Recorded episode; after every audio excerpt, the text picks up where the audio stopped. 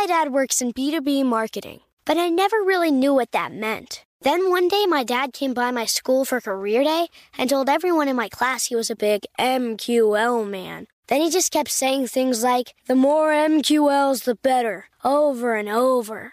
My friends still laugh at me to this day. I think it means marketing qualified lead. One thing's for sure I'll be known as the MQL man's kid for the rest of my days. Why couldn't you just be a fireman or a lawyer? Why? You ruined my life, Dad.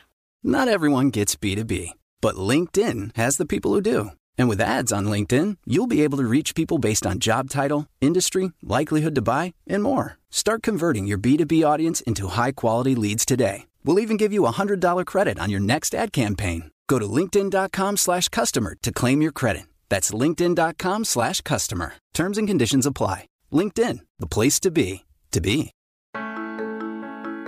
Good morning. This is Laura. Welcome to the Before Breakfast podcast. Today's tip is about how to quit the snooze button. When it comes to how we spend time, I think the snooze button is one of the most unfortunate inventions ever created. That's not because I think everyone should get up at the crack of dawn to run marathons or anything like that. I think snoozing is bad because I love my sleep. I love deep, dream inducing, brain restoring sleep. Sleeping in nine minute increments, on the other hand, is the worst of all worlds. You're not getting up and starting your day, but you're not enjoying deep sleep either. That said, like many evil things, the snooze button is very tempting. I'm not a big snoozer myself, partly because I have a lot of young children. They don't come with snooze buttons. But I've studied thousands of time logs over the years, and I know a lot of people hit snooze out of habit. It's not uncommon to spend half an hour or more each weekday morning in this half asleep state. That's too bad because hitting snooze repeatedly amounts to starting each day with an argument that you're going to lose. Eventually, you are going to get out of bed.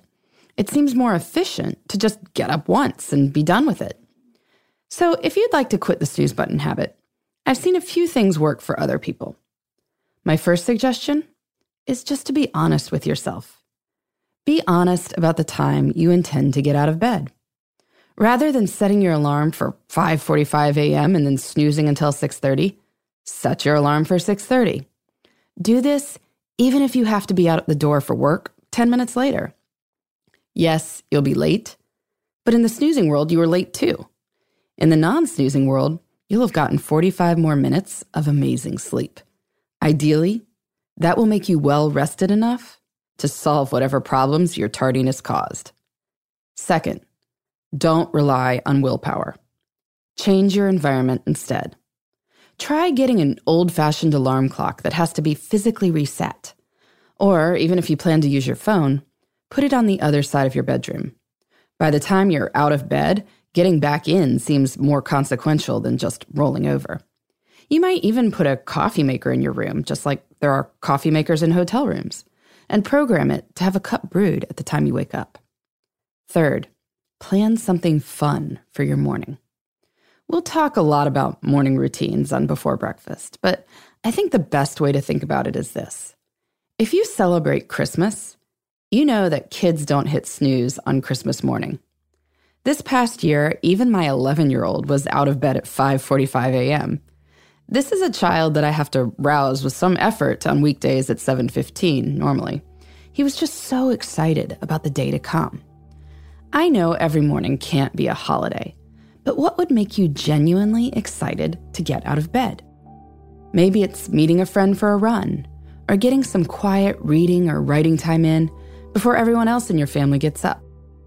Excitement makes snoozing less tempting. And you know what else makes snoozing less tempting? Getting enough sleep.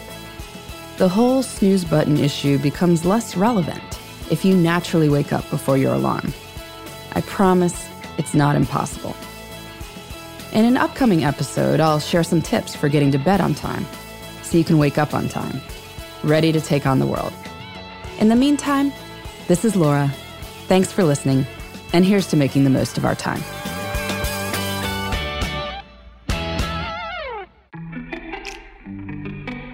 Hey, everybody. Got a tip or a question? You can share them with me on Twitter, Facebook, or Instagram at Before Breakfast Pod. That's B E, the number four, then breakfast, P O D. You can also email me at beforebreakfastpodcast at iheartmedia.com. For the email, just spell those words out. I look forward to connecting and learning how you make the most of your time.